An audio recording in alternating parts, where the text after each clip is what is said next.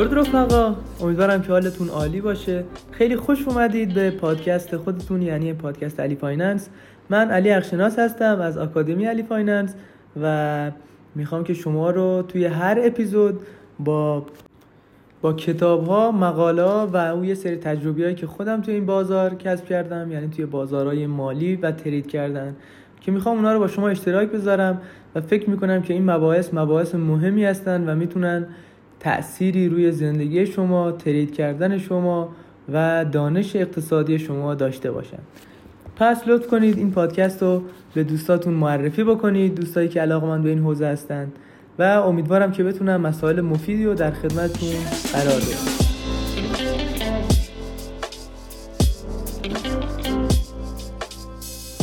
خب بچه قبل از اینکه بخوایم بریم ادامه اون فصلایی از کتاب آقای مایک داگلاس رو با هم دیگه بررسی بکنیم و با هم دیگه صحبت بکنیم در موردش. یک سری نکات رو لازم می‌دونم که بهتون بگم. مطمئنا برای ساخته پادکست باید مسائل مهمی رو در نظر گرفت لحن و صحبت کردن و اینا همه من متوجه هستم. حالا ممکنه طی پادکست یه توپقایی زده بشه یا لحن بدی باشه و اینا.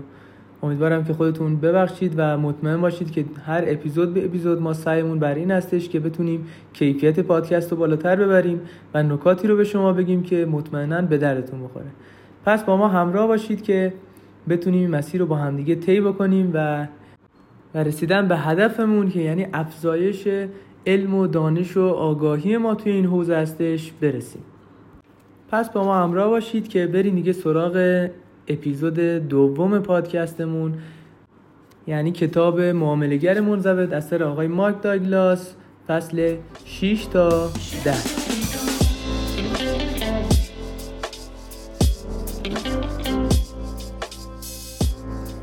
خب بچه توی این فصل یعنی فصل ششم آقای داگلاس موضوعش رو با این عنوان شروع می‌کنه که میگه بازار یک محیطیه بدون ساختار. ایشون میگن که برخلاف ساختار فعالیت های اجتماعی که یک شروع پایان و قواعد مشخص و محکمی داره رفتار شما رو هدایت می‌کنه. محیط بازار بیشتر شبیه به یه رودخونه بسیار طولانیه که همیشه در جریان ابتدا انتها و ساختار مشخصی هم نداره. هر جا که شما داخل آب بپرید ممکنه کمی آن طرفتر هم تغییر جهت بده. یعنی ممکنه جایی که شما به آب می‌زنید مسیر رودخانه رو به شمال باشه. ولی کمی دورتر بدون اینکه متوجه بشید مسیر حرکت رودخانه رو به جنوب برود. بازار فاقد ساختاره و برای بازی قانونی پیش پای شما نمی‌ذاره. باید تمام قواعد بازی رو شما خودتون تعریف بکنید و توی این کار آزادی عمل بسیاری هم دارید. اما مشکل روانشناختی بزرگی که مانع این کار میشه اینه که اگه برای خودتون قواعد و مقرراتی وضع بکنید و بر طبق آنها بازی بکنید مجبور میشید مسئولیت بی قید و شرط فعالیت های خودتون رو و نتایج اونو بپذیرید. از این رو دیگه نمی‌توانید مسئولیت را به گردن بازار بیاندازید و خود را قربانی دسیسه های بازار محسوب کنید. یک معاملگر عادی تقریبا هر کاری که از دستش بر بیاد و انجام میده که از شفاف سازی مسائل و وضع قوانین برای خود تفره بره. چون مایل نیست مسئولیت نتایج معاملاتش رو بپذیره. اگه کارای اون طبق قاعده باشه دقیقا می‌داند که تحت چه شرایطی باید چه کاری رو انجام بده. در این صورت معیاری برای سنجش عملکرد او وجود داره. و این دقیقا همون چیزیه که اغلب معاملگران از آن اجتناب می‌کنند و ترجیح میدن نتیجه عملکردشان در بازار رو مرموز و رازآلود باقی بذارن. این موضوع تناقض روانی در معاملگر ایجاد می‌کنه. چرا که از یک سو تنها راهی که او بتواند یاد بگیرد که درست معامله کند این است که عملکرد خودش رو قابل سنجش کنه و برای این کار باید مسئولیت پذیر باشه. از طرفی برای کسب پول مجبور در محیطی کار کنه که علا رغم همه تلاشاش ممکنه که نتایج کارهاش رضایت بخش از کار در نیاد و مایل نیست مسئولیت پذیر باشه. برای تدوین یک طرح راهبردی میبایست بسته به عمق مورد نظر وقایع رو پیش بینی کنید. وقتی معاملات خود را از قبل تریزی می‌کنید در واقع توانایی پیش بینی و تحلیل خود از آینده را محک می‌زنید. و خود را قابل محاسبه می کنید حالا یا موفق به اجرای طرح خودتون میشید و یا نمی‌شوید.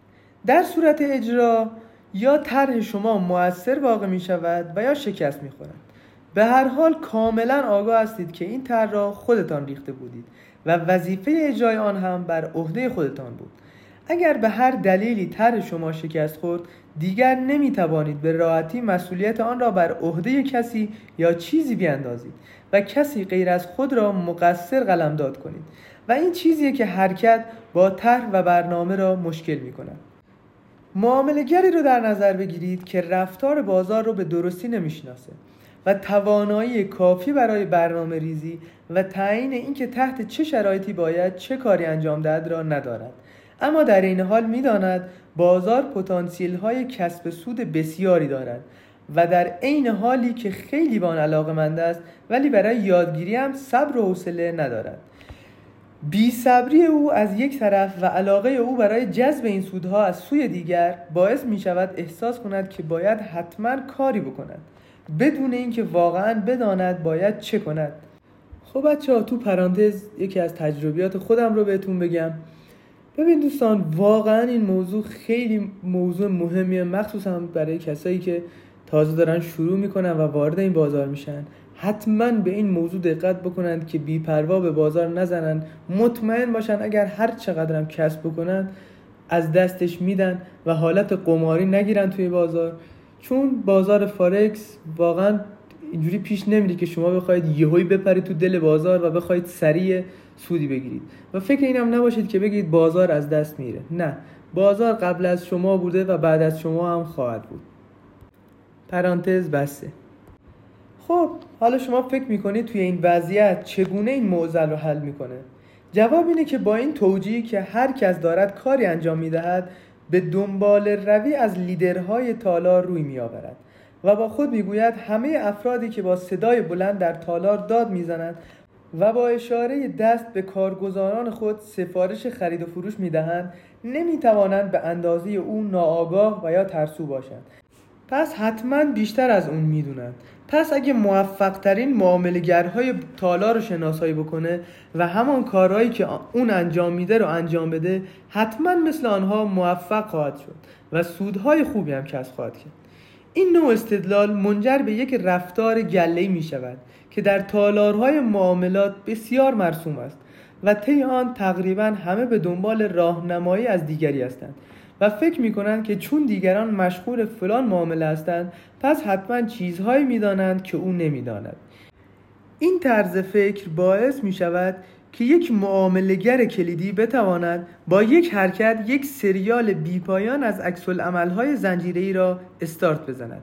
یعنی باعث شود هر کس از دیگری پیروی کند و فکر کند که او حتما باید یک دلیل عقلی محکم برای کاری که می کند داشته باشد. یه پرانتز باز بکنم و یه نکته دیگر رو بگم که این مثال ما بیشتر الان توی ارز دیجیتال و اون شت کوین هایی که بعضی میان معرفی می‌کنن و باعث پامپ اون و ضرر کردن خیلیا و سود یه اندکی میشن مشاهده بکنیم. برای جمعیت دنباله رو این نوع معاملگری مزایای زیادی داره. اول اینکه رابطه او و بازار را تا موقع معلوم شدن نتایج مرموز نگه میدارد. اگر سود کسب کرد پس حتما کارها را به درستی انجام داده. و اگر پول از دست داد می تواند بازار را مقصر قلمداد کند.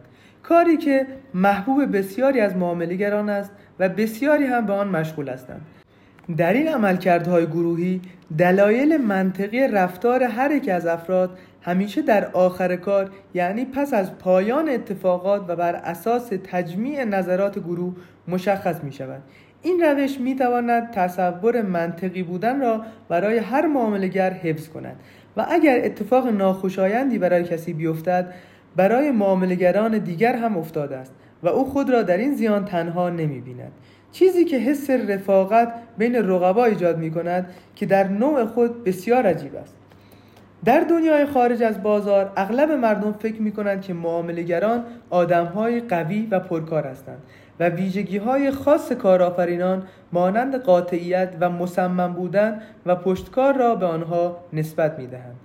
اما وقتی با واقعیت مواجه می شوند و می بینند بسیاری از آنها نه تنها مصمم و قاطع نیستند بلکه بسیار مردد و ناشکیبا هستند و به جز عده محدودی از معاملگران بقیه جز دسته محسوب می شوند که در هر لحظه نمی‌دانند چه کاری قرار است بکنند و اگر هم کاری بکنند دلیل آن را نمی‌دانند و شکه می شوند منضبط شدن و ایجاد ساختار برای معاملات یکی از راه حلهای روشنی است که می تواند بسیاری از مشکلات روانشناختی را که معاملگر روی سر خود آوار می کند برطرف کند.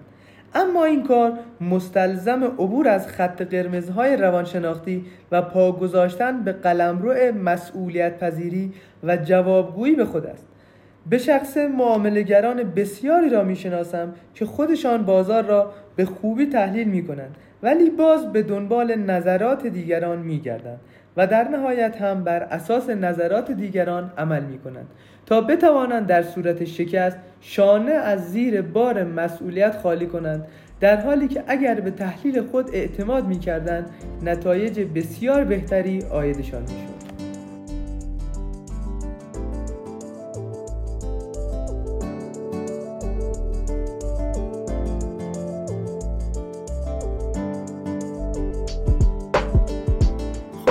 سراغ فصل هفتم. اسم این فصل رو آقای مارک داگلاس گذاشته در بازار دلایل نابر بودن و میگه که اسم این فصل رو عمدتا برای هشدار به معاملگرانی انتخاب کردم که معتقدند که اگر بتوانند دلایل کاری که بازار کرده را ثابت کنند این دلایل به آنها کمک خواهد کرد که بگویند بازار در قدم بعدی چه رفتاری خواهد داشت. عقیده به این موضوع فرض را بر این می‌گذارد که معاملگران از کارهای خود آگاهند و می‌دانند چرا این گونه رفتار می کنند و دلایلی که برای کارهای خود ذکر می کنند برای پیشبینی رفتار آتی آنها مفید است. اما باید بگویم که دلایلی که معاملگران برای رفتار خود بیان می کنند نامربوطند. یعنی اغلب معاملگران نمی‌دانند چرا کاری را انجام می دهند چون اصولا از قبل برنامه ای برای کارهایشان ندارند. و لذا این موضوع باعث می شود ارتباط خاصی بین آنها و رفتارشان وجود نداشته باشد. اغلب معاملگران فلبداهه و ناگهانی تصمیم به کاری می گیرند و سپس برای کار خود دلیل می آورند.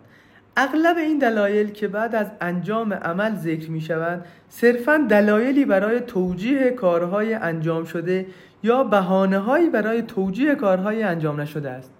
خب یه پرانتز دیگه باز بکنم و یک تجربه خودمو بگم. ببین دوستان این اتفاق خیلی برای کسایی که trade مخصوصا توی فارکس حالا یا future توی ارز دیجیتال کار می‌کنن اتفاق میفته اول میان یک position ی رو باز می‌کنن بعد دنبال اون دلایلش میگردن و دعا می‌کنن که ها اون چیزی که می‌خوان پیش بره. و مطمئن باشید که اینجور نیست. شاید یک دفعه اتفاق میفته دو دفعه اتفاق میفته. ولی در مجموع مطمئن باشید ضرر خواهد کرد و به سود نخواهید رسید. پس حتما این حرف رو جدی بگیرید. پرانتز بسته. اساسا معاملگران برای کسب سود کار می‌کنند. برای کسب سود باید وارد موقعیت های خرید یا فروش شد. موقعیت خود را برای مدتی نگه داشت و سپس از معامله خارج شد. ورود و خروج معاملگران به موقعیت ها مانند نیروهایی بر قیمت عمل می کنند و باعث حرکت آنها می شوند وقتی آنها در حال مشاهده بازار هستند و در انتظار فرصتی برای ورود به معامله هستند یا وقتی در حال نگهداری از موقعیتی هستند که از قبل داشتند به عنوان نیروهای نهفته محسوب می شوند که هر لحظه ممکن است وارد کار شوند.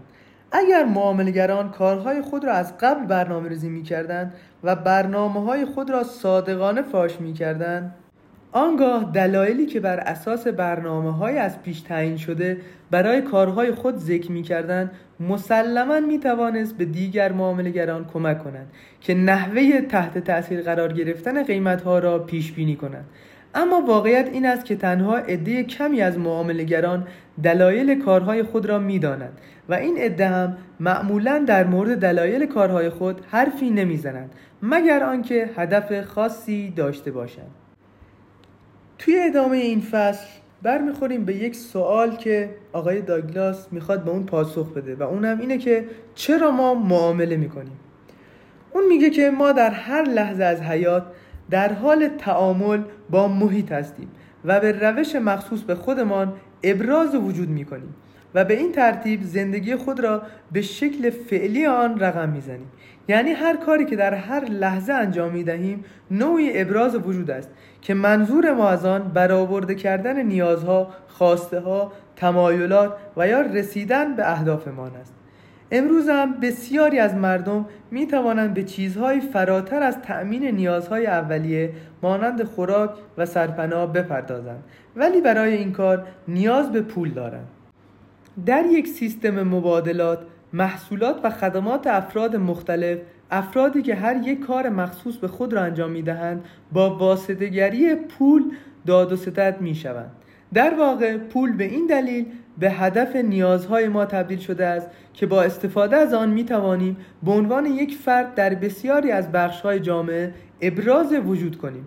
هر رفتار ما بیانگر نوعی ابراز وجود است و تقریبا هر کاری که فرد بخواهد در جامعه انجام دهد نیاز به پول دارد. بنابراین در پایه‌ای ترین سطح از زندگی اجتماعی پول بیانگر نوعی آزادی در ابراز وجود است.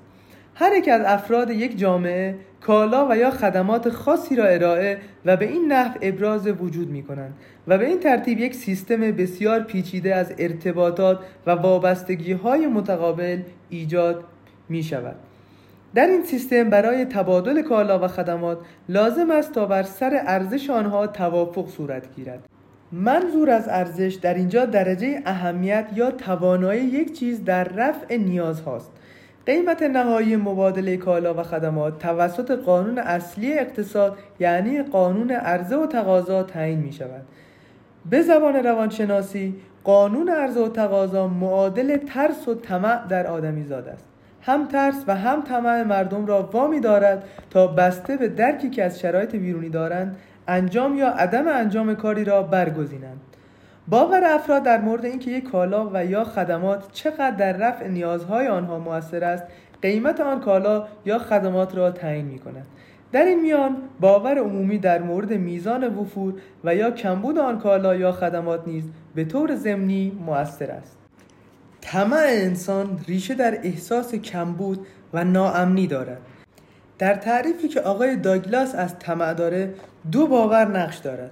یکی این باور که هیچ وقت موجودی ها برای برآورده کردن نیازها کافی نیستند و دیگری اینکه نیازهای شخصی برای ایجاد حس امنیت و رضایت همیشه در حال افزایشند به وجود آمدن این باورها در شخص چه بر اثر شرایط بیرونی و چه درونی و ذهنی باعث ایجاد ترسی می شود که وی را مجبور به انجام دادن یا انجام ندادن یک سری از کارها می کند رفتاری که از فرد سر می‌زند در این راستا خواهد بود که کاری کند که کمبودهایش برطرف شود. اگر دو یا چند نفر ترس یکسانی داشته باشند بر سر تصاحب منابع, منابع موجود برای رفع کمبودهایشان رقابت می کنند اگر عرضه یک چیز در مقایسه با تقاضا برای آن محدود باشد کسانی که به آن نیاز دارند برای تصاحب آن رقابت می کنند به این صورت که حاضر می شوند مقدار بیشتری از منابع خود را بابت آن بپردازند تا با جلب نظر عرضه کننده از رقیب پیشی گیرند. در مقابل اگر عرضه در برابر تقاضا زیاد باشد ترسی از کمبود آن حس نخواهد شد و افراد به جای خرید آن پول خود را صرف خرید چیزهای دیگر خواهند کرد یا حداقل برای کاهش احتمالی قیمت در آینده صبر خواهند کرد. هر سیستمی از تعاملات که بر اساس ترس از کمبود یا نبود کالا یا خدمات باشد باعث می شود قیمت ها در هر لحظه از زمان بسته به میزان نسبی احساس امنیت یا ناامنی افراد در مورد آن کالا و خدمات نوسان کنند این نوسان قیمت ها باعث ایجاد ریسک اقتصادی برای کسانی می شود که در تأمین نیازهای خود وابسته به دیگران هستند اما ریسک چیست؟ یک تعریف از ریسک احتمال زیان خالص در منابع شخص، انرژی، پول و زمان و غیره در یک مبادله یا تلاش برای برآورده کردن یک نیاز است.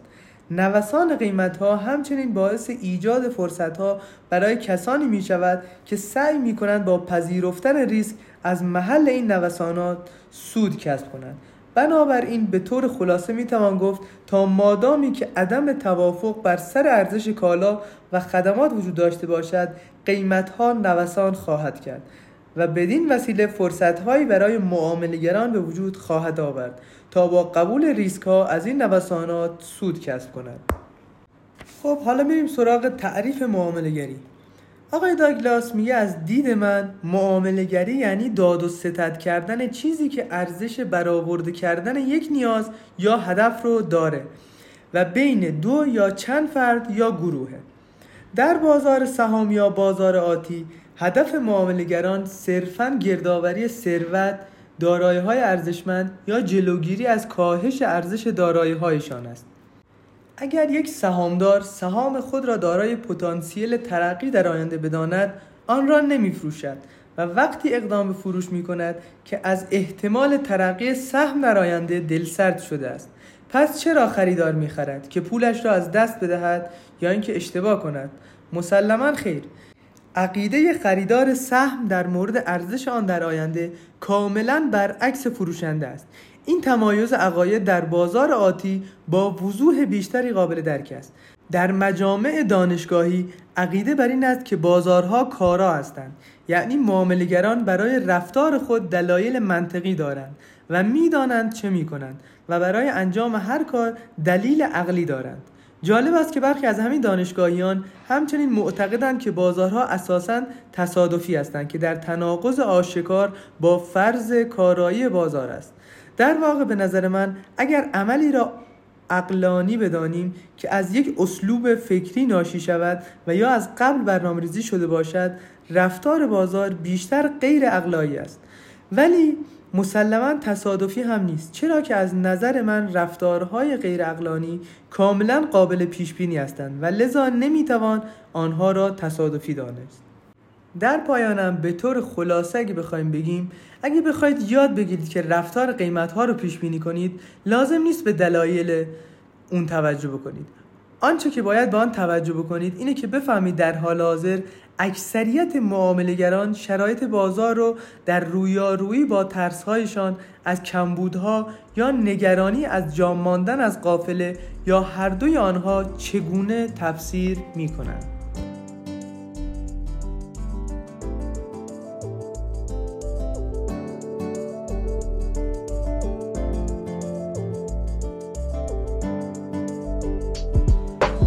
بچه قبل از اینکه بخوایم به فصل هشتم بپردازیم اجازه بده تا یک سری از خلاصه که از مطالب گذشته گفته شد رو براتون بگیم.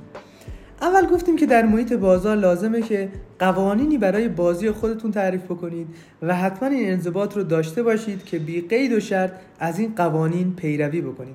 چرا که بازار همیشه به گونه حرکت می‌کنه که وسوسه خواهید شد که به خود بگویید که شاید فقط همین یه بار لازم نباشد از قوانین پیروی کنم. خیلی خیلی خیلی خیلی این نکته نکته مهمی هست و حتما لطفا بهش توجه بکنید. همچنین بیان شد که در یک محیط نامحدود اگه نتونیم با واقعیتی به نام ضرر کنار بیاییم این احتمال وجود داره که در هر یک از معاملات بعدی کل داراییتون رو از دست بدید. مخصوصا در بازارهای آتی که خاصیت اهرمی هم دارند. اگه فکر می‌کنید معاملگری شبیه به قماربازی یا شرط بندیه باید بگم بهتون که اینطور نیست. در شرط بندی باید وارد بازی بشید تا ببازید و از بازی دست بکشید تا ضررهاتون رو متوقف بکنید. اما در بازار باید برای ورود به معامله و نیز خروج از آن کاری بکنید و اگر در این میان تنها به نظاره بنشینید احتمال از دست رفتن کل پولتان هست. همچنین وقتی در یک مسابقه شرط بندی می کنید دقیقا می‌دانید چقدر ریسک می کنید و مهمتر اینکه بازی همیشه طبق مقرراتش به پایان می‌رسه. اما در بازار اصلا معلوم نیست چقدر ریسک می کنید حتی اگر آنقدر هم منضبط باشید که از نقاط توقف برای ضررهایتان استفاده کنید. باز هم ممکنه به خاطر جهش قیمت ها دقیقا در همان قیمت منظور شده از معامله خارج نشوید و مقدار ضرر بیش از مقدار پیش بینی شده گردد. همچنین چون در بازار پایانی وجود نداره و حرکت قیمت ها دائمیه همیشه امکان پس گرفتن آنچه که در یک معامله تا آن لحظه از دست داده اید وجود داره. یعنی لازم نیست برای برد در یک بازی جدید شرکت کنید. کافی هیچ کاری نکنید و در موقعیت خود بمانید تا با بازگشت احتمالی بازار زیان شما جبران شود. در نتیجه همیشه وسوسه می شوید که از معامله خارج نشوید و ضررها را متوقف نکنید. وسوسه ای که مقاومت در برابر آن سخت است. چون دائم در گوشتان می‌خوانند که بهتر نیست به جای تحمل درد ضرر بیشتر ریسک کنی و امیدوار باشی که بازار برگردد و زیانتون جبران شود. که دوستان مطمئن باشید اینجور نیست. اگر در بازار بمونید و منتظر باشید که ضررتون جبران بشه به احتمال 90 درصد هم به تجربه من هم به گفته خیلی از بزرگان این بازار مطمئن باشید بر نمیگرده و ضرر بیشتری خواهید کرد. پس وقتی که توی ضرر میرید ضررتون رو بپذیرید و در اون مقداری که معین کردید از معامله خارج بشید. خب میریم سراغ فصل هشتم. گام های سگانه برای تبدیل شدن به معاملگر برتر. در این روند دو موضوع مهم وجود داره اولین موضوع که تا حدودی نیز به آن پرداختیم آن است که بازاری را که شما تجربه می کنید خودتان در ذهن خود و مبتنی بر اساس باورها، ادراکات، اهداف و قواعد خودتان ساخته اید. موضوع دومم اینی که نتایج معاملات شما مستقیما تابع از میزان مهارت هایی هستند که در سه حوزه اصلی زیر در خود پرورش دادید. توانایی دریافت فرصت ها، توانایی اجرای معاملات و توانایی حفظ سودها. حالا میریم که به این سه تا موضوع بپردازیم. اولیش دریافت فرصت ها. توانایی دریافت و شناسایی فرصت ها تابعی از میزان و عمق بینش شما به رفتار بازار است که خود معادل تعداد و اعتبار شواهدی است که می توانید در مورد رفتار احتمالی آینده بازار پیش بینی کنید بنابراین دریافت فرصت ها مترادف با پیش بینی رفتار آتی بازار است و برای برتری در این زمینه باید یاد بگیرید که چطور با حفظ نگاه بیطرفانه شواهد معتبری را شناسایی کنید که با احتمال بالا نشانه ای از وجود یک فرصت مناسب باشد که من آن را ارزیابی بیطرفانه احتمالات گذاشتم. چند تا فاکتور در این فرایند نقش داره که دو تا از مهمترین ها را برای شما میگیم. اولی تدوین یک روش معاملاتی منظم و دو آزاد کردن خود از انرژی احساسی ذخیره شده در حافظه از تمام تجارب معاملاتی گذشته. انتظار دارم که راهکار انضباطی این کتاب به شما کمک کنه تا آن اتکاع به نفس مورد نیاز برای کار در محیطی که هیچ قید و شرط خارجی برای کنترل و محدود کردن رفتارتان ندارد را در خود پرورش دهید. بدون اتکاع به نفس که محصول خیشتنداری و نظم است شما از غیر قابل پیش بینی بودن رفتار خود در حراس هستید و به احتمال زیاد این ترس را به رفتار بازار نسبت خواهید داد. یعنی بازار را بینظم و غیر قابل پیش بینی خواهید دانست. در حالی که این خودتان هستید که غیر قابل پیش بینی هستید. آقای داگلاس میگه از دید من اگه فکر می‌کنید که می‌توانید رفتار بازار را بهتر از شناختی که از رفتار خود دارید بشناسید کاملا در اشتباه هستید. برای آنکه ماهیت واقعی رفتار خود را بشناسید باید به طور کامل تمام اثراتی که ترس بر درک شما از اطلاعات محیط می‌گذارد را شناسایی کنید. مسلما اگر شما آنقدر به خود مطمئن باشید که بتوانید در هر لحظه و تحت هر شرایطی آن کاری که صلاح می‌دانید باید انجام شود را انجام دهید بازار نمی‌تواند صدمه به شما برساند. شناخت این واقعیت یک عامل کلیدی در فراهم کردن آن سطح از اطمینان است که هر معاملگری برای رسیدن به موفقیت به آن نیاز دارد. اجرای معاملات. توانایی شما در اجرای معاملات با میزان ترسی که در خودتان ایجاد کرده اید نسبت عکس دارد. ترس همیشه نتیجه وجود باوری مبتنی بر تهدید آمیز بودن یک محیط است. اما در بازار چه چیزی تهدید آمیز است؟ هیچ چیز. البته به شرطی که اطمینان و اعتماد کافی به خود را داشته باشید و بدانید که تحت هر شرایطی به مناسب ترین نحو عمل خواهید کرد.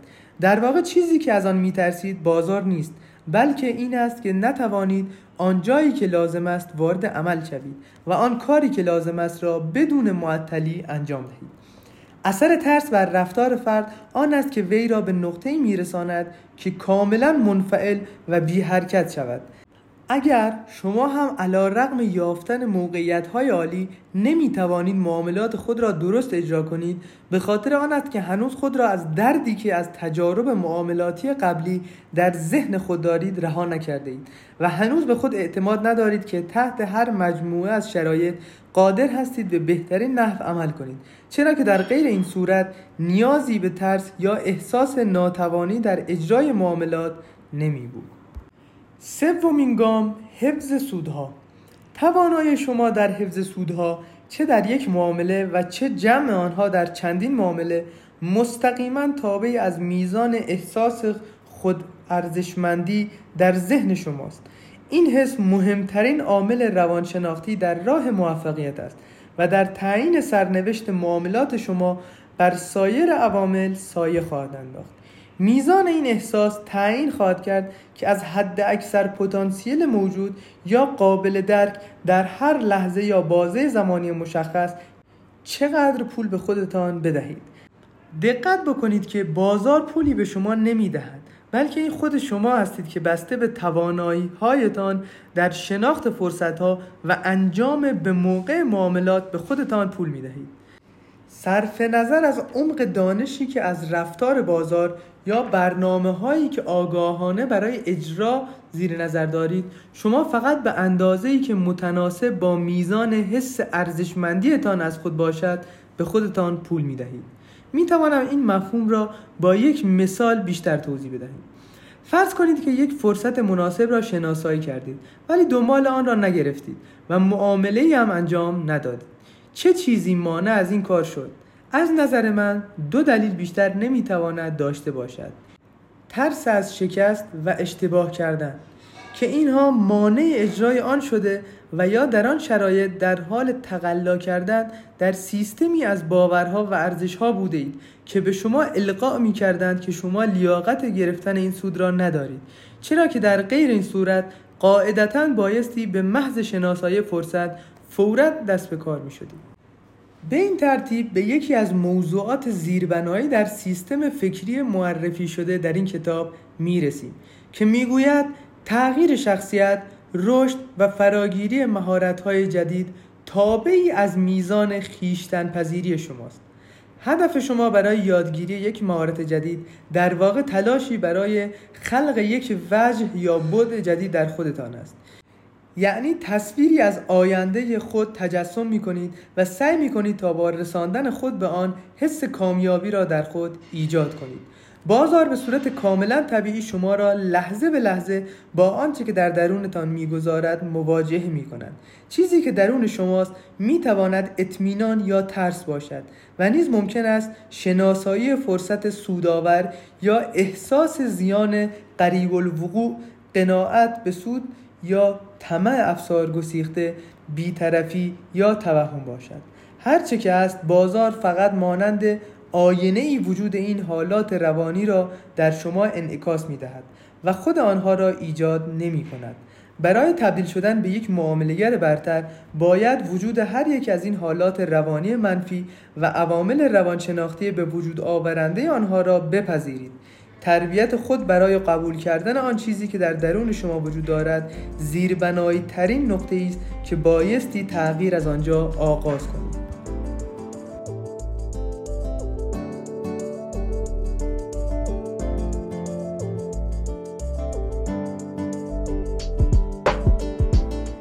نهم شناخت ماهیت محیط ذهنی. شناخت خود و حاکم شدن بر محیط ذهنی خود آنقدرها هم که فکر می کنید دست نیافتنی نیست. اما مسلما به این نیاز دارد که درک کاملی از ویژگی های کلی محیط ذهنی اجزای سازنده آن و طرز کار آنها به دست آورید و این دقیقا همان چیزی است که این بخش از کتاب راجع به اون صحبت می‌کنیم. تنها دلیلی که باعث می شود این کار یعنی تسلط بر ذهن خود خیلی مشکل به نظر برسد آن است که از سنین پایینتر و از دوران کودکی به ما یاد داده نشده است که چگونه این کار را انجام دهیم. در واقع چیزی که متاسفانه به ما آموزش داده شده عکس آن است یعنی اینکه محیط ذهنی ما جای مرموز و غیر قابل درک است.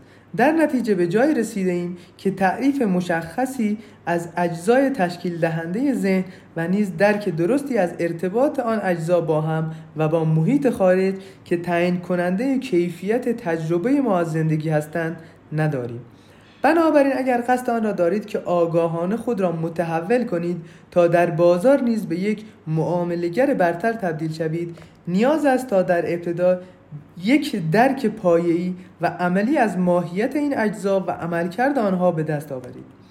تفاوت‌های بنیادی بین ویژگی‌های محیط ذهنی و محیط فیزیکی که بدنهای ما در آن فضا اشغال می کنند وجود دارند به عنوان یک مثال ساده کتابی که در دست دارید البته این کتاب الان در دست منه ولی در کل کتابی که شما در دست در دستتون می‌گیرید و معنی که به آن نسبت می دهید در ذهن شما اتفاق می افتد. هر چیزی که در درون شما جریان دارد یا اتفاق می افتد به نحوی تشکیل دهنده محیط ذهنی شماست همه تجارب و خاطرات آنها باورها و انرژی احساسی نهفته در آنها تمام احساسات نیازها خواسته ها توقعات تفکرات و اهداف شما اعم از اینکه آنها را در محیط خارجی بروز بدهید یا نه سازنده گستره ذهنی شما هستند. حالا میریم سراغ این موضوع که اصلا محیط روانی دقیقا چیه؟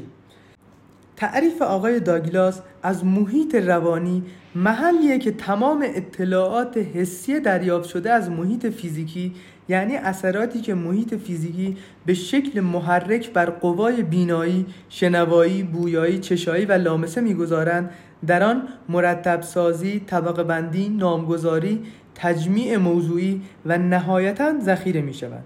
جایی است که در آن باورها شکل می گیرند و معانی الحاق می گیرند و تجارب ما از محیط بیرونی به شکل ساختاری پیچیده از باورها در مورد ماهیت محیط فیزیکی و رابطه ما با آن را تشکیل می دهند.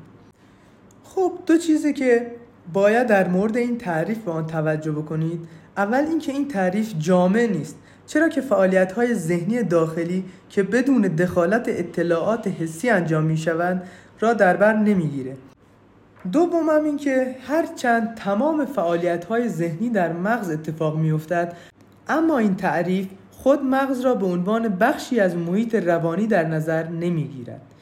در حالت کلی انرژی روانی به صورتی که در فرمهای مختلف غیر ملموس و در قالب باورها، احساسات عواطف و غیره وجود دارند می توانند به عنوان نیروی روی رفتار ما و در نتیجه متناسب با رفتار ما به عنوان نیروی بر محیط فیزیکی اثر بگذارند. مثلا در ساده ترین حالت انرژی ذهنی در قالب یک باور می تواند محرک این باشد که شخص کانال تلویزیون را عوض کند. چون فکر می کند برنامه کانال دیگر مفیدتر یا سرگرم کننده تر است. یا مثلا قیمت بالاتری برای خرید یک سهم نسبت به رقبا پیشنهاد بدهد. چون باور دارد با این کار منافع او بهتر تأمین می شود این اعمال و آثار آنها بر محیط نتیجه بروز این اثرهای منفی ذهنی در محیط خارج از ذهن هستند. خب حالا میریم سراغ این که تجربه چی اصلا؟ در نگاه اول همه ما دنیا را با حواس پنجگانه خود تجربه می کنیم اما اگر بخواهیم به سطوح پایه‌ای تر برویم باید بپرسیم واقعا وقتی تجربه ما از محیط خارجی به محیط داخلی می رود چه اتفاقی می افتد آنچه که ما در سطح فیزیکی می بینیم می شنویم می بوییم لمس می کنیم یا می چشیم تبدیل به انرژی یا پیام های الکتریکی می شود و از طریق سیستم عصبی متصل به ارگان های مربوط به مغز ارسال می شوند یعنی در پایه‌ای ترین سطح تجارب ملموس از محیط خارج در سیستم عصبی ما به انرژی الکتریکی غیر ملموس تبدیل می شود روشی که طی آن تجارب ما به شکل الکتریکی به مغز ارسال و ذخیره می شوند در مخابرات و فناوری اطلاعات نیز استفاده می شود کامپیوترها اطلاعاتی مانند صدا تصویر را در محیط خاصی از انرژی ذخیره می کنند تلفن ها صدا را در قالب انرژی الکتریکی در سیم ها انرژی نورانی در فیبر نوری و یا امواج مایکروویو منتقل می کنند هرچند این پدیده ها برای ما عادی شدهاند اما هنوز رخداد این فرایند در یک موجود زنده و تبدیل و ذخیره اطلاعات حسی ناشی از تجارب در مغز شگفتانگیز است. هر آنچه را که در ما به عنوان یک فرد در مورد ماهیت وجودیمان یاد گرفته ایم در محیط ذهنیمان و در سطحی غیر ملموس و در قالب واقعیتی غیر مادی در قالب انرژی ذخیره شده است. نکته مهمی که باید همیشه به خاطر داشته باشیم اینه که هر یک از خاطرات ما بخشی از هویت ما هستند و چون در قالب انرژی وجود دارند قابلیت این را دارند که به شکل نیروی بر رفتار ما تأثیر بگذارند. صرف نظر از اینکه نسبت به حضور این نیروهای خاص آگاهی دارید یا نه. به هر حال این نیروها به روش خاص خود متناسب با آنچه که تاکنون تجربه کرده اید شما را وادار به تکابو در محیط فیزیکی می کنند تا تجارب و خاطرات دیگری را خلق کنند. چیزی که می‌خواهیم به آن اشاره بکنیم اینه که هستی ما همزمان در دو جبهه متفاوت در جریان است. از یک سو در فضای سبعدی زندگی می کنیم و در نتیجه حواس فیزیکی ما دچار محدودیت زمانی است. چون در آن وقایع به ترتیب زمانی روی می‌دهند. در حالی که در محیطی فکر می کنیم که در آن حرفی از فضا و زمان وجود ندارد. این آری بودن ذهن از زمان و مکان باعث ایجاد پیامدهای روانشناختی مهمی می شود که مستقیما بر توانایی های ما در شاد بودن برآورده شدن خواسته ها و رسیدن به اهداف که همگی در واقع یک چیز هستند تأثیر دارند. قبل از اینکه به این پیامد بپردازیم لازم ابتدا بدانیم که چگونه تجارب با شدت و ضعف‌های مختلف از انرژی‌های مثبت و منفی در ذهن ذخیره می‌شوند. چیزی که نام آن را کیفیت انرژی ضبط خاطرات گذاشته ایم و در فصل بعدی راجع به آن صحبت خواهیم کرد.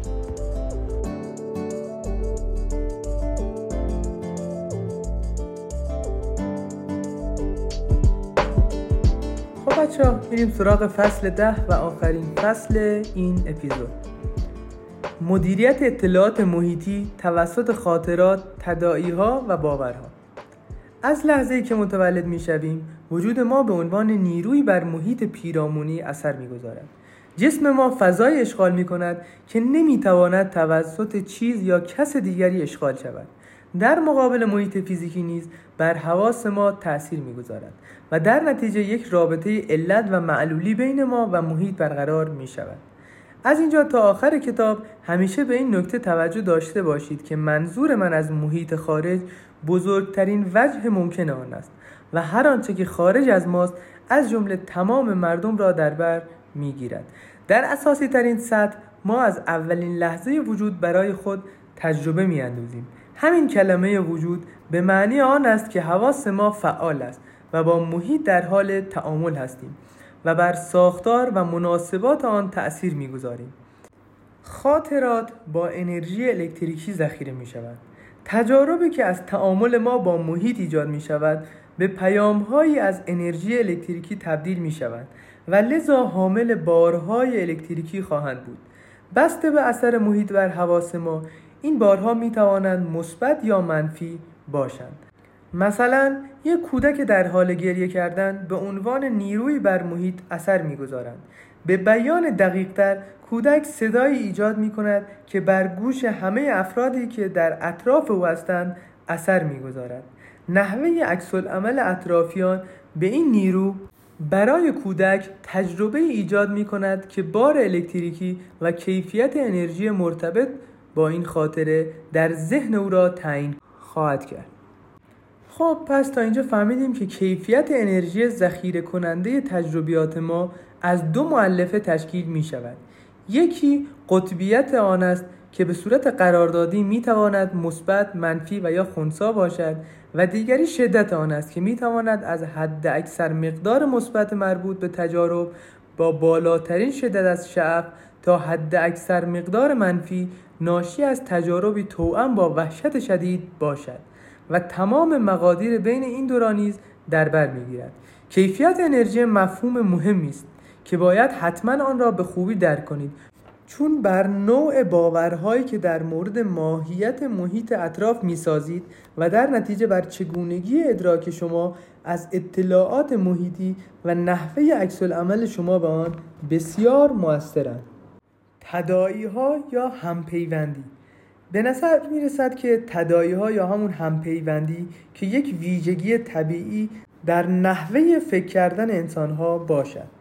یعنی سلول های مغز ما طوری به هم مرتبط شدهاند که اطلاعات محیطی مشابه را به طور خودکار به هم ربط می دهند. این کار اساسا به دو روش انجام می شود. اول اینکه یک تمایل طبیعی در انسان وجود دارد که به ها و اشیاء بر حسب ویژگی خاصی که دارند برچسب بزنند و سپس آنها را در گروه های همسان طبقه بندی کنند. بعد از طبقه بندی گروه ها مثلا بر حسب جنسیت، رنگ، پوست رنگ مو، حرفه، وضع مالی، سطح تحصیلات و غیره هر تجربه یا اطلاعات خود در مورد بخشی از گروه را به همه اعضای گروه تعمیم می دهد. مثلا اگر فرد یک ویژگی خاص از یکی از اهالی یک شهر به خصوص سراغ داشته باشد به طور خودکار مایل از آن ویژگی را به سایر افراد اهل آن شهر هم نسبت دهد روش دوم در تدایی ربط دادن یک واقعه نامرتبط به یک واقعه دیگر است در این نوع از تدایی به طور خودکار بوها، مزه ها، صداها یا تصاویر را با یک تجربه و کیفیت انرژی آن مرتبط می کنیم. این قضیه برای تجارب منفی و مثبت معتبر است. بهترین مثال آن برای تجارب مثبت ترانه است که برای بسیاری از زوجها تدایی کننده دوران نامزدی و عشق و علاقه شدیدشان نسبت به همدیگر است. وقتی آنها ترانه هایشان را میشنوند به طور ذهنی به همان حال و هوای دورانی می‌روند که این ترانه با آن پیوند خورده است و تمام احساسات آن دوران در آنها زنده می شود در واقع گاهی این ترانه تبدیل به سمبولی برای تمام دوران زندگی مشترکشان می شود و با شنیدن آن تمام خاطرات و احساسات مربوط به آن خاطرات از ذهنشان عبور می کند. حلقه انرژی بین محیط ذهنی و محیط فیزیکی هیچ یک از ما به تمام اطلاعات محیطی که در هر لحظه وجود دارند دسترسی نداریم حواس ما این قابلیت را ندارد که بتواند همه چیز را با هم حس کند اگر نمی‌توانیم همزمان از همه چیز آگاه شویم پس باید با مکانیزمی آن چیزهایی که می‌خواهیم از آنها آگاه شویم و تمرکز و توجه خود را به آنها معطوف کنیم را گلچین کنیم. هر آنچه یاد می‌گیریم یک حلقه انرژی میان محیط درون و بیرون ما ایجاد می کند که می توانیم آن را درک بنامیم. بنابراین درک یعنی بازشناسی یک چیز از طریق حواس پنجگانه. انرژی ذهنی ما با حواس فیزیکی همکاری می کنند تا اطلاعات محیطی را بر اساس تمایزهایی که از قبل در مورد آنها آموخته ایم جداسازی، دستبندی و سازماندهی کنند به عبارت دیگر برای بازشناختن یک چیز در محیط لازم است حتما از قبل در مورد آن آموخته باشیم و اطلاعاتی از آن در درون ما باشد. در غیر این صورت با برچسب بیمعنی برگشت داده می شود یا اینکه اصلا متوجه آن نمی‌شویم. بنابراین برای ایجاد توانایی شناخت هر چیز از جمله شناخت فرصت ها در بازار باید چارچوب ادراکی مناسبی در خود ایجاد کنیم. یعنی ذهن خود را برای یادگیری باز نگه داریم. تمایزها. تمایزها عامل جداسازی اطلاعات محیطی هستند و تا قبل از توانایی ایجاد تمایزها اطلاعات کلی هستند. مثلا تا وقتی به یک بچه تفاوت قاشق و مداد یاد داده نشود او نمی‌تواند بین این دو تمایزی قائل شود و به صورت غریزی هر دوی آنها را در دهانش می کند اما پس از آموزش اطلاعات ذخیره شده و به شکل نیروی بر درک او عمل می کند تا بین آنها تمایز قائل شود. اشیاء در محیط اطلاعاتی راجع به خود ارائه می کنند و اگر شخص آن اطلاعات را درک کند به این معنی خواهد بود که این اطلاعات از قبل در درون شخص بوده است و این اولین تجربه شخص نیست. قاشق و اطلاعاتی که آن را تعریف می کنند یک حلقه انرژی بین محیط داخل و خارج کودک برقرار می کنند که عامل ایجاد تمایز و شناسایی آن در محیط است و تا قبل از ایجاد این تمایز قاشق و مداد هر دو در یک دسته کلیتر مثلا به عنوان چیزهایی که می‌توان آنها را در دهان کرد قرار می‌گیرد. به همین ترتیب هر چیزی که در محیط خارج به عنوان یک امکان یا فرصت وجود دارد ولی ما هنوز آنها را نمی‌شناسیم به خاطر آن است که هنوز یاد نگرفته ایم تا تمایز لازم را قائل شویم و لذا انواع اطلاعاتی را که محیط در مورد خودش عرضه می کند را به طور کامل درک نمی کنیم. چگونه ادراک به تجربه شکل می دهد؟ ما محیط طبیعی اطراف خود را از طریق حواس خود تجربه می کنیم. در بنیادی ترین سطح تجارب ما از دنیای خارج به پیام های الکتریکی که دارای انرژی هستند تبدیل می شود که حاوی اطلاعات و احساسات در محدوده حد اکثر و حداقل آنها یعنی از شادی تا اندوه، شوق تا ناامیدی، عشق تا نفرت و تمام درجات ما بین آنها هستند. اولین برخورد با یک چیز در محیط یک خاطره، تمایز یا تدایی در ذهن پدید می آورند که قبلا وجود نداشته است. منظور از اولین برخورد تجربه کاملا منحصر به فرد است مثلا یاد گرفتن لغتی جدید که هنوز به گوشمان نخورده است و در ذهنمان چیزی که به آن مربوط شود وجود ندارد این خاطرات تمایزها یا تداعیهای جدید در چارچوب ذهنی ما قرار می گیرند و در مجموع تمام آنچه که ما در مورد ماهیت محیط بیرون یاد گرفته ایم را شکل می دهند. بنابراین برخلاف آنچه که اغلب مردم میپندارند بیشتر آن چیزی که ما از محیط بیرون تجربه می کنیم از درون شکل داده می شود نه از بیرون و توسط خود رویدادها. به عبارت دیگر اولین تجربه معنی ایجاد شده در ذهن و همچنین کیفیت انرژی مرتبط با آن را تعیین می کند و پس از آنکه این معنی در درون ما مستقر شد با روشی که برای گلچین کردن اطلاعات اتخاذ می کند به تجارب بعدی ما شکل می دهد رابطه میان ادراک و احساس. انرژی تعیین کننده احساسات مختلف ما در شرایط مختلف در بسیاری از حالات و شرایط از محیط ناشی نمی شود این احساسات بخشی از وجود ما هستند و وقتی در یک لحظه یک همتایی بین آنچه که در بیرون و آنچه که در درون ما و ناشی از تجارب گذشته است به وجود می آید آنها را ادراک می کنیم در هر لحظه از زمان محدوده وسیعی از تجارب توسط محیط اطراف به ما پیشنهاد می شود اما آنچه که ما به عنوان یک فرد تجربه می کنیم تابعی از درک ما یا همان آموخته قبلی است. اجازه بدهید ماجرای جالبی را برایتان تعریف کنم. در بهار 1987 یک برنامه تلویزیونی محلی به نام گوتچا چیکاگو را نگاه می کردم در این برنامه ای از هنرپیشه های محلی برنامه های تنز و دوربین مخفی اجرا می کردن. در یک قسمت تهیه کننده برنامه شخصی را معمور کرده بود تا در کنار پیادهروی خیابان میشیگان در شیکاگو بایستد و پلاکاردی با این عبارت را به آبران نشان دهد. پول رایگان فقط امروز. برای کسانی که با شهر شیکاگو آشنایی ندارند باید بگویم که خیابان میشیگان مرکز بسیاری از بوتیک ها و مغازه های فروش لباس های مد روز در شهر است.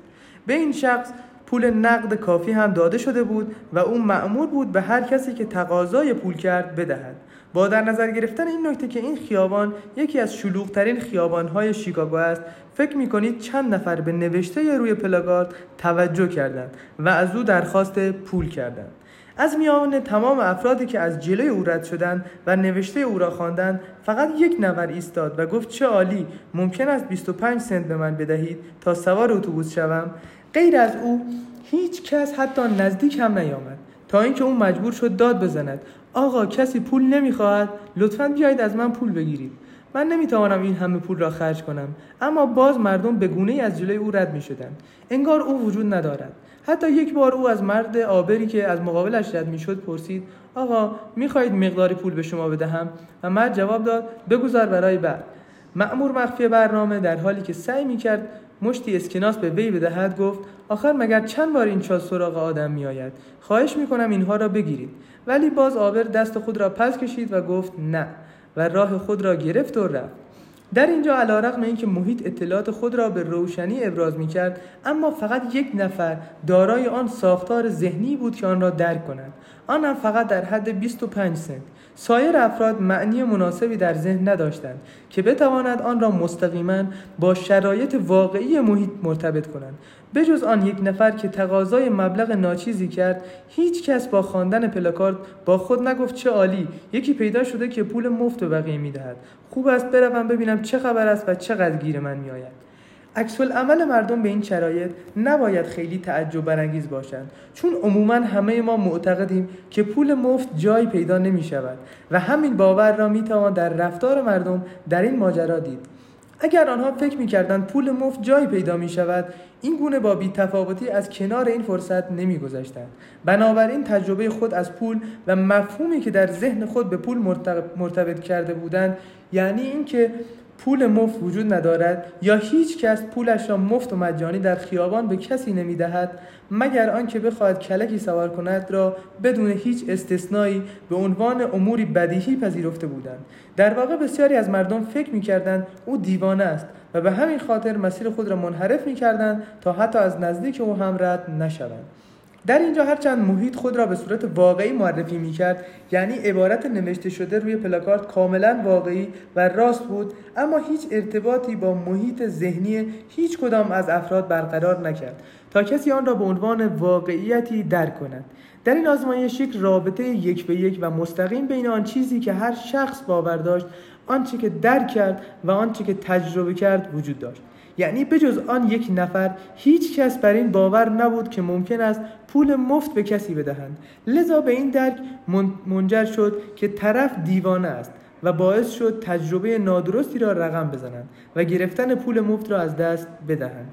نکته مهمی که می‌خواهم از این برنامه نتیجه بگیریم این است که در اینجا محیط در تعیین و انتخاب در انتخاب معنی برداشت شده توسط افراد از عبارت روی پلاکارد هیچ نقشی نداشت. پس اگر محیط خارج چیزی را انتخاب نکرد پس حتما هر یک از افراد خودشان تجربه خود را از شرایط موجود به وجود آوردند. چگونه ترس منجر به رخداد همان رویدادی می شود که از آن اجتناب می کنیم آنچه که ما درک می کنیم تابعی است از وجود تمایزی که یاد گرفته ایم آنها را قائل شویم.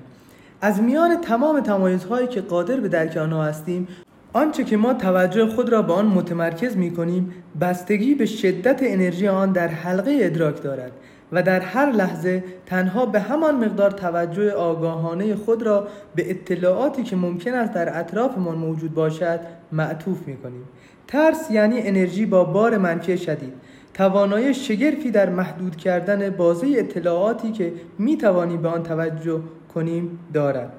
ترس باعث می شود که ما بازه ادراکات خود را محدود کنیم تا بتوانیم بیشتر بر چیزی که از آن می ترسیم تمرکز کنیم.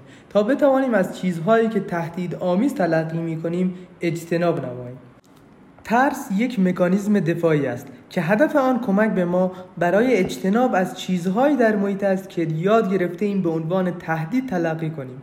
اما وقتی خاطرات دردناک ما با تمایل طبیعی ما در تدایی و دستبندی چیزها با هم گره می‌خورند به جای اجتناب از موضوع ترسمان دقیقا همان دردی که از آن میترسیم را خلق می‌کنیم.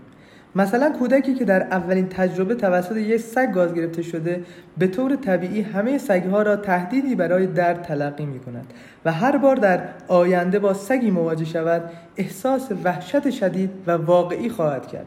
او هیچ راهی برای ایجاد تمایز بین سگهای خطرناک و آنهایی که کاملا آرام و بی خطر هستند ندارد. چون تجربه شخصیش او را به این باور رسانده که سگ موجود خطرناکی است. به واسطه این مکانیزم طبیعی انسانها در تداعی همه آن چیزی که او برای خطرناک تلقی کردن همه سگها نیاز دارد یک تجربه اولیه دردناک در اولین برخورد با آنهاست. تا این تجربه را در ذهن خود به عنوان واقعیت محض تلقی کنم اما واقعیتی که او در مورد سگها به آن رسیده تمام واقعیتی نیست که محیط در مورد سگها ارائه می کند یعنی این چنین نیست که همه سگها خطرناک باشند. بلکه برعکس ممکن است تنها تعداد اندکی از آنها خطرناک باشند و اکثر آنها با دیدن بچه ها دوست داشته باشند با آنها بازی کنند. در حال در هر برخورد تصادفی کودک در آینده با یک سگ صرف نظر از رفتاری که سگ نشان دهد تجربه وحشت و دردهای روانی ناشی از آن در او پدیدار خواهد شد. اگر سگ کوچکترین حرکتی به سمت او انجام دهد از دید کودک یک حمله تلقی خواهد شد. در حالی که ممکن است سگ خواسته باشد با او بازی کند. اما بدون دانستن این نکته او به طور طبیعی باور دارد که محیط خارج منشأ وحشت او و درد همراه آن است و نه ذهنش بدین ترتیب ترس او بر دریافتهای وی تأثیر می‌گذارند و تجاربی که سعی می کند از آن اجتناب کند را با هر بار دیدن یک سگ برای خود تکرار می کند. برای موفقیت در بازار باید باور کنیم که بدون ترس بهتر می‌توان برنده شد. چرا که در این حالت بهتر می‌توان شرایط را ارزیابی کرد و انتخابهای بیشتری را درک نمود. کاری که باید انجام دهیم این است که ذهن خود را از هر چیزی که ممکن است تمرکز ما را محدود نماید یا از ورود دسته خاصی از اطلاعات به ذهن ما جلوگیری کند رها کنیم.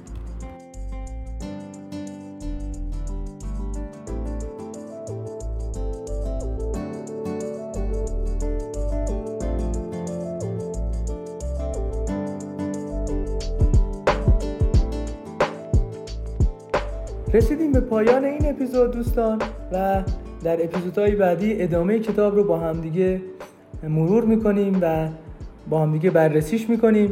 امیدوارم که تا اینجا مطالب مفیدی دستگیرتون شده باشه و بتونید ازش استفاده بکنید. ممنون میشم ما رو به دوستان خودتون معرفی بکنید و اینکه هر مشکلی یا هر پیشنهادی انتقادی هر چیزی دارید و به ما بگید تا ما تو قسمت بعدی حتما اون رو تاثیر بدیم و خودمون رو روز به روز بهتر بکنیم. ممنون از شما. موفق باشید و پیروز.